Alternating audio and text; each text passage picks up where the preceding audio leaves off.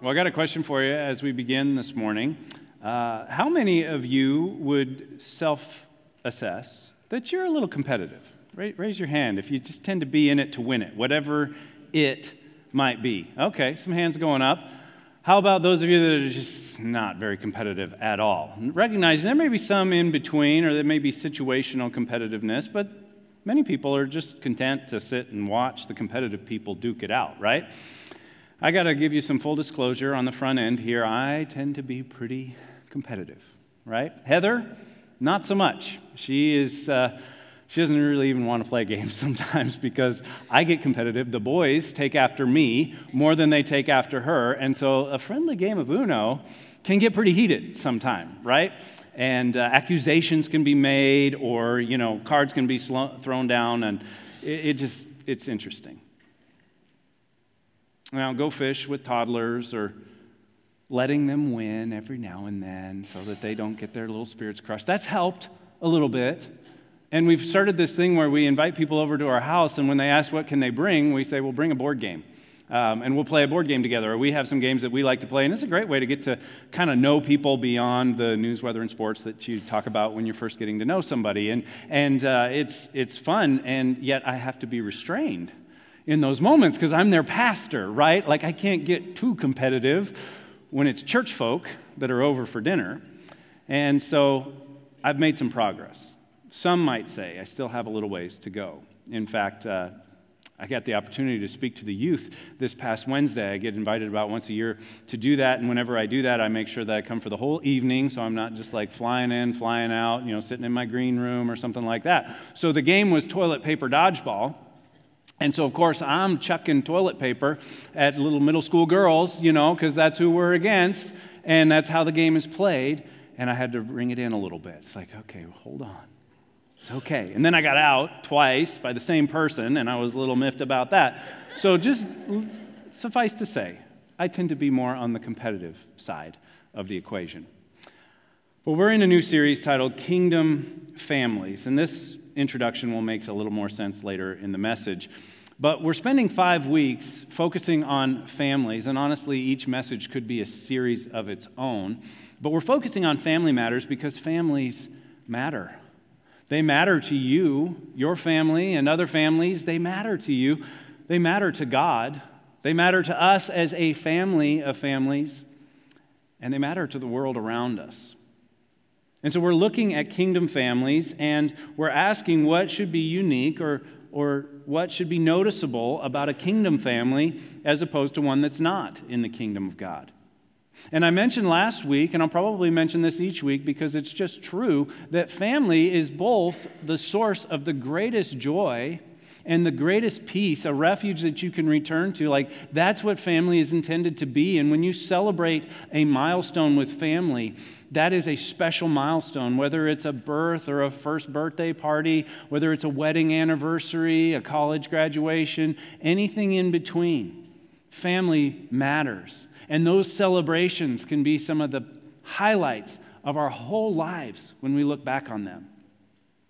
And yet, on the flip side, Family can be the source of great hurt and pain when family is suffering or when families are broken or relationships are broken within family. It carries its own weight and gravity. And so when we talk about our vision to be and increasingly become a healthy family of families, it underscores the value of family. And I remember when I first got here and we were talking through this and seeking to clarify what is the mission, what is the vision, what are the core values that this church is going to be focused on in this next season. We were intentional about adding the word healthy because we recognize that family doesn't mean the same thing to everybody. If you grew up in a broken family or a dysfunctional family, family means something to you that it doesn't mean maybe to somebody who grew up in a very healthy family.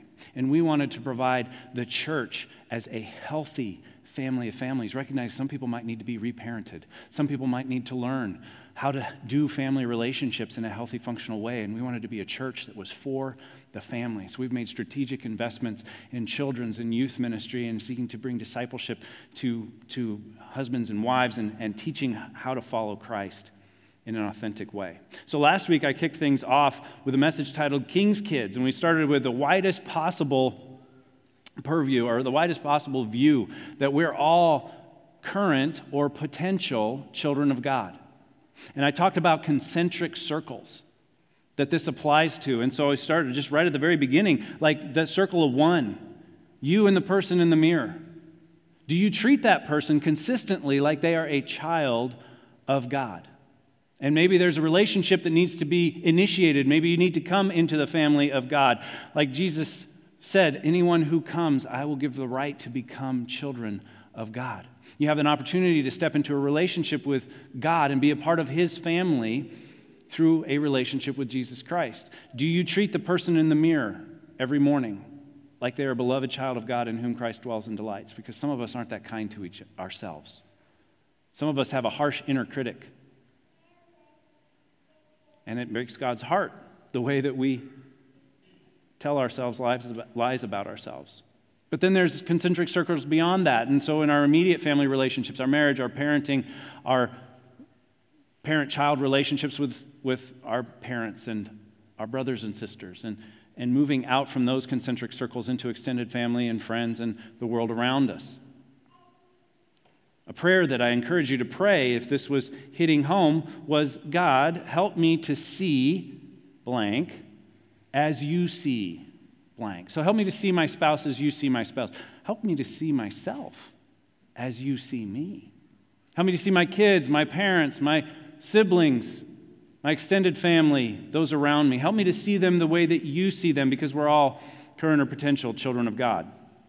So today we narrow the focus a little bit from everybody to marriage. We're going to be talking about a kingdom marriage. And if you're not married, don't check out. Don't get your phone out and start scrolling your social media or playing Angry Birds. Does anybody play Angry Birds anymore? No? No hands are going up for Angry Birds. That's so. Oh, there's one. Okay, good. So that I'm still hip. I'm still with it. But I want to encourage you if you're not married, don't just come to church for you. I'm going to go out on a limb and say if you're not married, you know somebody who is. And maybe there's something in this message for them, and it's going to come to them through you. Maybe you're going to share the message. Maybe you're going to share a point from the message. Maybe you're just going to really focus on praying for a couple or praying for an individual. So if you're not married, don't check out. And on the flip side, if you've got a phenomenal marriage, you're not off the hook either because you should be investing into other marriages. If your marriage is that great, then maybe there's somebody that you could make a strategic investment in their marriage. Who could you encourage? Who could you pray for? Who could you mentor? Now, last week I mentioned that family can be a source of guilt or shame or regret. And I just want to remind you this is a shame free zone. We don't do shame here. And we rebuke the enemy who tries to bring shame into the equation with what you're hearing in this room or if you're watching online. We just say this is a shame free zone. And I want to encourage you, if you're sitting next to your spouse, keep the elbows in, right? None of this. Oh, that one's for you, honey. Were you taking notes?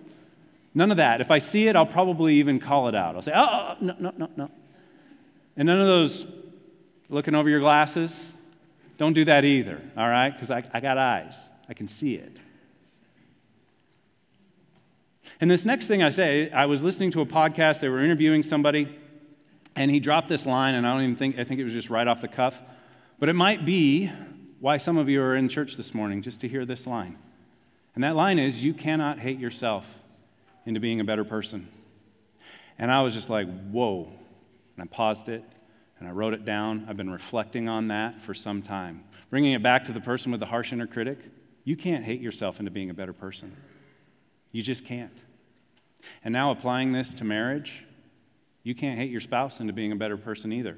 You can't hate your kids into being a better person. You really can't hate anybody into being a better person. But, and this is the flip side, and this is so important God can love you into being a better person. Jesus can forgive you into being a better person. The Spirit can lead you into being a better person. That's what we're here to talk about. We're talking about transformation, we're talking about new creation. We're talking about change to the core of who we are. It's possible. And that's the good news of the gospel. And so we're going to camp out in Ephesians chapter 5 today. You might have had a guess if you were placing bets on where the passage was going to be when you heard it was about marriage. You probably put some money on Ephesians 5. There's a phenomenal passage on Christian marriage in Ephesians chapter 5, but I'm going to approach it a little differently than I have in the past. And so, if you have a Bible, you can open it up to Ephesians 5. If you need a Bible, we have them in the seats in front of you. You can grab one of those, open it up to page 1823. And Ephesians 5 is a really cool chapter. Ephesians is a great, great letter. It's one of the broadest in application. Some letters are very specific to things that are happening in a specific church that we then can learn from. But Ephesians was very broad, it was widely circulated. There's more copies of Ephesians than there are, I think, of any other New Testament letter because it was widely circulated.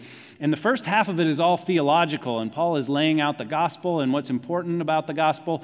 And then he turns a corner in chapters 4, 5, and 6, and he becomes intensely practical. Now that we understand all this about the gospel, here's what it looks like in our lives. And by the time he gets to chapter 5, he opens this chapter up, and I want to focus on these first two verses real quickly, and then we'll skip down to our main passage here uh, at the end of the chapter. But he says, Be imitators of God, therefore, as dearly loved children, and live a life of love, just as Christ loved us and gave himself for us as a fragrant offering and sacrifice to God. He's saying, I've taught you all this stuff in the first three chapters. We've started to make that application of that through the do's and the don'ts and be nice and, you know, play fair and all those types of things. Now, let's take it a next step be imitators of God. Like kids imitating their father, right? For better or worse.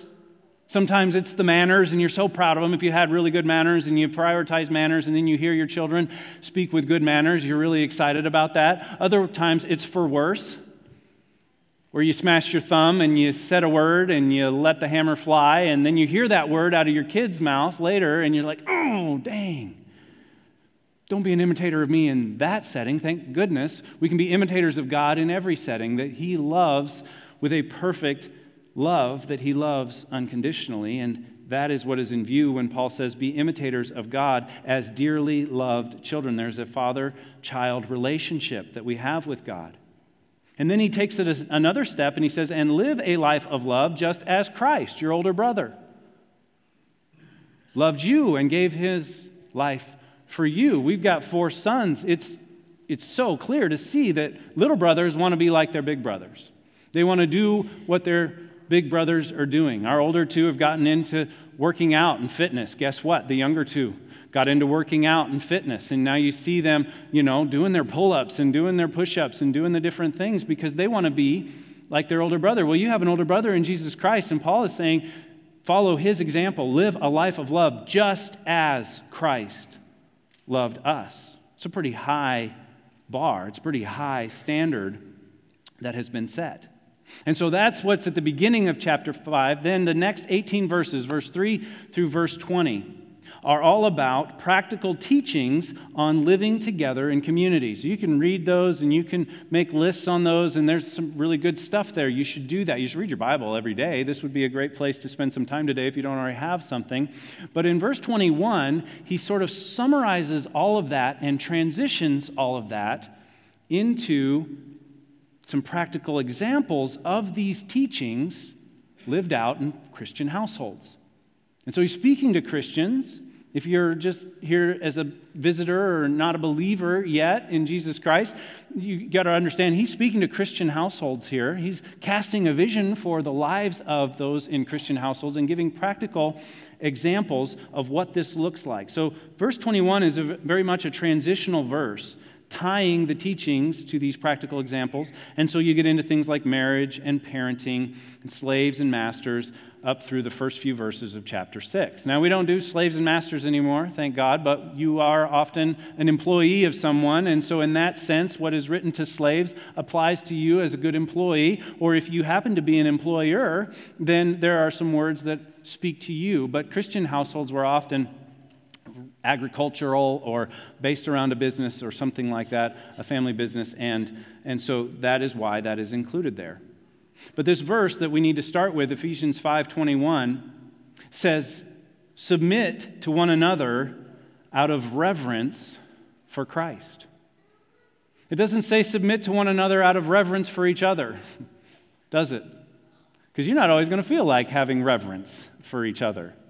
But if you're in a relationship with Jesus Christ, if the blood of Jesus has washed you completely clean and your destination for eternity is now heaven instead of hell, then you ought to be able to submit to one another out of reverence for Him, out of reverence for Christ. In fact, I kind of reversed the order of the phrases in my mind because I think it adds a little bit more weight to the reverence for Christ if we say, out of reverence for Christ, submit to one another, putting that first. And so, verse 21 sort of marries, get that? Yeah, marriage. Marries everything before it to everything after it. And so let's look at this bottom line, and then we'll see how this fleshes out. The bottom line today brings us back to our introduction. The bottom line is that a kingdom marriage is a submission competition. A kingdom marriage, a really healthy marriage, is a submission competition where there are unique roles. Those unique roles do exist between husband and wife within the marriage, but Christ is the example for both the husband and the wife in this submission competition because he humbled himself and became obedient to death, even death on a cross. And so, what if your marriage was a friendly competition to see who could be the most Christ like? Towards the other person, to who could be the most humble, the most selfless, who could be the most like Christ in that relationship. And what would that look like? Would that be a healthy relationship if both husband and wife were in a friendly competition to submit first, to put the other first, to serve one another in love, to be humble? And so, in this passage that follows, 22 through 33, which you probably heard at the last wedding that you went to, because it's just that familiar, it's kind of top of the top of the mind, tip of the tongue when it comes to marriage. But in the first three verses, Paul addresses wives specifically because wives have a unique role in their marriage. And he says, Wives, submit to your husbands as to the Lord, for the husband is the head of the wife, as Christ is the head of the church, his body, of which he is the Savior. Now, as the church submits to Christ, so also wives should submit to their husbands in everything. Now, a lot of times men just wish we could just put verse 22 on a sticky note, right? And put that on the, on the mirror. We don't need to go any farther until we get this one right. And so we say, Wives, submit to your husbands as unto the Lord. And yet, Paul doesn't stop there, so we shouldn't either. And I want to clarify before we go any farther what it does not say. It does not say, Husbands, subjugate your wives. It's not a license for abuse or for a domineering attitude. It's an invitation to a submission competition. And so while he starts with wives, he moves on to husbands very quickly and actually has about two and a half times as much to say to us men as he does to our wives. Maybe it takes a little longer to get into our thick skulls. I don't know why, but there's a lot more that is said to men than is said to women. And verses 25 through 32 address us specifically because we also have a unique role in a marriage. And so, verse 25, he says, Husbands, love your wives just as Christ loved the church and gave himself up for her to make her holy, cleansing her by the washing with water through the word, and to present her to himself as a radiant church without stain or wrinkle or any other blemish, but holy and blameless. In this same way, husbands ought to love their wives as their own bodies. He who loves his wife loves himself. After all, whoever hated his own body? But he feeds and cares for it, just as Christ does the church, for we are members of his body. For this reason, a man will leave his father and mother and be united to his wife, and the two will become one flesh. This is a profound mystery. But I'm talking about Christ in the church, and that's an example that is given for both husbands and wives. That this relationship between Christ and the church is in view in both cases.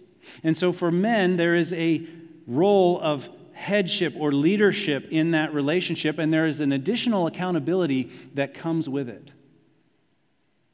It's not all about title and authority and privilege. It comes with a very heavy responsibility to be the spiritual leader in your home. And so, I have noticed in my own life and in the lives of those who maybe have come to me or that I have observed casually as a bystander that there's a progression. That on one side, you might have total autocratic nature of a husband. It's my way or the highway. Dad lays down the law, and they think that's leadership.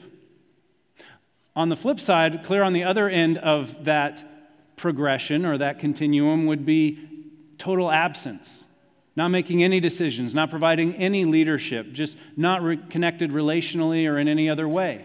And so, whether it's absence or being very autocratic in your leadership, both extremes miss the mark completely. And I believe that the mark, as we see from our Heavenly Father and from Christ our older brother, is authenticity. Not being autocratic, not being absent, but being authentic, being relationally connected, caring, leading by example, even in the area of submission. And so, both husbands and wives will probably often find these charges impossible at worst or miserable at best to complete apart from Christ. Like if you're on your own, this is hard work. Sometimes you're not going to feel like it. But fortunately, we're not on our own. Fortunately, Christ is with us. Christ is in us through the Holy Spirit living within us, and we are not on our own. And so that's why it's so important that Paul begins this whole section by saying, Do it out of reverence for Christ. Because you're not always going to feel like doing it out of reverence for anybody else. But if you have a relationship with Jesus Christ, you can do this out of reverence for Him. You can submit to one another out of reverence for Him. And verse 33 really summarizes this whole teaching on, mem- on marriage with this powerful, powerful statement.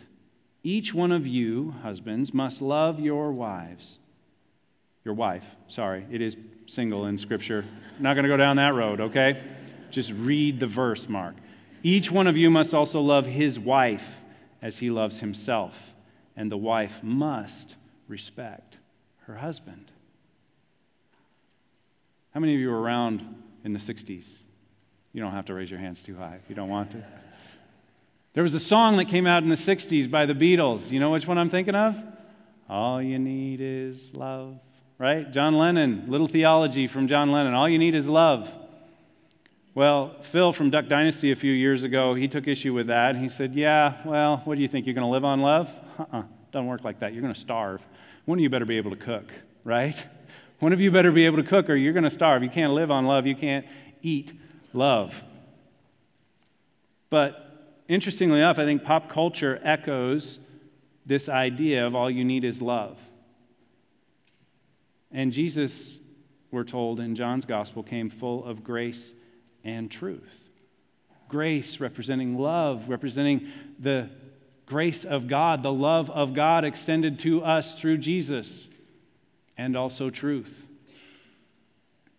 Tim Keller writes on this passage saying, Love without truth is sentimentality. It supports and affirms us, but keeps us in denial about our flaws. Truth without love is harshness. It gives us information, but in such a way that we cannot really hear it. Authenticity is going to be a marriage of love and truth. And that is what we are called to. And so Paul would say to the Ephesian church here in verse 33, to the Colossian church in chapter 3 of Colossians, all you need is love and respect. There has to be a respect. And what's interesting, the way he breaks it down in verse 33, women, by the majority, I know I'm not, I'm not painting with too broad of a brush here, I recognize there are exceptions to every rule, but women, by nature, are more loving. They communicate in a nurturing, loving, intimate communication, right? Men, on the other hand, whether it's military or, or these different service professions, where they speak more of a language or they interact in a language of respect and honor. And so he tells the women to do what doesn't come naturally. He says, Women, I know it's easy. You're hardwired to be loving and nurturing, but I want you to show respect to your husband because that's what he needs most. And men, I know you're hardwired for this respect language and this respect currency, but I want you to be intentionally loving towards your wife because it's what she needs most. And so, yes, there are exceptions to every rule, but I would say this is very true. And where contemporary and pop psychology emphasizes love and even opposes respect or any language about submission, there may be a need for us to renew our minds. Like Paul talks about in Romans chapter 12 don't conform to the pattern of this world, but be transformed by the renewing of your mind so that you can test and approve what God's will is, his good, pleasing, and perfect will. And so, love and respect are incredibly important ingredients, as we see from Scripture, in a kingdom marriage. And I've shared these diagrams before from love and respect, this crazy cycle, an energizing cycle. Emerson Eggerichs was a pastor for 30 years, had a PhD in psychology, saw this over and over and over, and one day it just kind of hit him when he was looking at Ephesians chapter 5, verse 33. He said, You know, there's a relationship between love and respect, and between the man and the woman in a relationship and the love and respect. And he called the first cycle a crazy cycle. The crazy cycle says that without love, she reacts without respect. Without respect, he reacts without love. That makes sense, right? But what happens when he reacts without love? Well, she reacts without respect. And then he reacts without love. And she reacts without respect. And that's the crazy cycle. If you've ever been in, on the crazy cycle, you know it's aptly named. It's crazy, it's no fun for anybody. And the good news is that that's not the only cycle. That sucker spins in the other direction. And that's called the energizing cycle. And the energizing cycle says that his love motivates her respect. Her respect motivates his love. And then his love motivates her respect, and her respect motivates his love. And that cycle spins. And it's energizing. And you wake up, and every day's better than the day before, and you can't wait for what's going to happen next instead of the crazy cycle. I've spent time on both cycles. I, I prefer the energizing cycle. Anybody else? Like, I prefer when my love is motivating her respect and her respect is motivating my love. And so often, as I explain this to couples, they'll say, okay, so how do you get off the crazy cycle and onto the energizing cycle? Great question. And I love to give the answer. The answer is whoever sees themselves as the more mature in the relationship will reverse the cycle. you see what I did there? Whoever sees themselves as the more mature in the relationship will submit out of reverence for Christ, will choose to be loving or respectful even in the absence of respect or love and reverse the cycle. And you might even try some language like this. When you feel disrespected, men, I don't want you to say, well, that was disrespectful, fall in line. No, you say, ooh, that felt disrespectful to me. You're not casting an accusation, you're just saying the truth. That felt disrespectful to me. Then you ask the power question Did I do something that felt unloving to you? This is a powerful, powerful way to reverse the cycle. Ladies, it works for you too, just slightly different language. Instead of responding without respect, again, even if that's like unconscious, as soon as you feel like you're about to, you say, Whoa, time out that thing you just said or that thing you just did felt unloving to me. Did I do something that felt disrespectful to you? You're not even owning that you meant to. You just might have stumbled into it. I do this all the time. I step in it and I realize it a little too late. Oh, dang it. Right? But if I can hit timeout, push pause, breathe, count to 10, whatever you have to do, and say, wow, that, that felt pretty disrespectful. Did I do something that felt unloving to you? Now we have an opportunity to get off that crazy cycle. We can get on that energizing cycle. And this illustrates a really important principle that marriage is not 50 50. No good relationship is 50 50. Marriage is 100 100. Because 50 50 marriages end in divorce about 50% of the time. That's just the reality in the church and out of the church. But when you're both willing to go 100%, not to walk up to the line and say, Well, I've done my part, are you willing to do your part? But we say, No, I'm going to go all the way, whether you meet me halfway or not. Then you run into each other in the middle, and it's wonderful if you're both doing that. And there are seasons in life where your spouse may not have 100 to give, they may not have 25, but if you're willing to give 100, you're going to be okay, and vice versa. You see, marriage is 100 100. And it's 100% love and 100% respect. It's not all love, it's not all respect. Both people need both. Men, by nature, tend to need respect a little bit more. And women, by nature, tend to need love a little bit more. And yet, if we're willing to communicate these things, to submit ourselves out of reverence for Christ, man, that can be a powerful, powerful marriage that is a witness to the goodness of God in your life and to those around you. Because our bottom line today is a kingdom marriage is a submission competition. And so, as our worship team makes their way up here, I want to ask you, what does that look like for you? What does it look like for you? What does it look like for your marriage? To those that are married, we're going to kind of narrow the focus here. And there may be some listening to this in this room or watching online, and you're like, man, we need some serious help. Then I want to encourage you to get that help. It might be expensive, but it's worth it to get the help. You might need to cut the cable. You might need to scale back a vacation to, to get some good marriage counseling. We can help with some referrals. We can help where we can help. But we recognize we're not licensed marriage and family therapists, and I think some pastors do a disservice by trying to be what they're not. If a marriage needs serious help, then it needs serious help from a trained qualified professional. I'm a strong believer in that. I go to counseling. Guys, you can go to counseling. Ladies, you can go to counseling. It's good for you. You might need to do that. And it might be expensive, but I guarantee you, divorce is expensive. It might be difficult, but divorce is difficult. And so I want to encourage you if the Spirit is nudging you in that direction, to make sure that you take that step. I also want to give one little caveat here because the last thing I would ever want is for somebody to stay in an abusive relationship where there's no repentance and no desire to change on the part of the abuser. And say, Well, I went to church and pastor told me I just needed to stay. You need to get safe first and foremost. Get yourself to safety and then get help. And if that marriage can be reconciled, praise the Lord. And if it can't, you can be safe and you can know that that there is option for that. Maybe you just need to tune up. You know, like you're driving down the road and you start hearing a little knocking in your car, a little noise in your car. Oh, yeah, maybe it'll go away. And then it doesn't go away. It comes back. It comes back more often. It comes back louder. Maybe, maybe that's kind of the situation that's coming to mind. And, and you're thinking, I just need a tune up.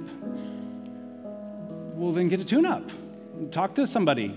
It doesn't have to be 12 sessions, it could be one or two sessions. It could be, we've got a resource that's available to you through our church called SYMBIS Plus.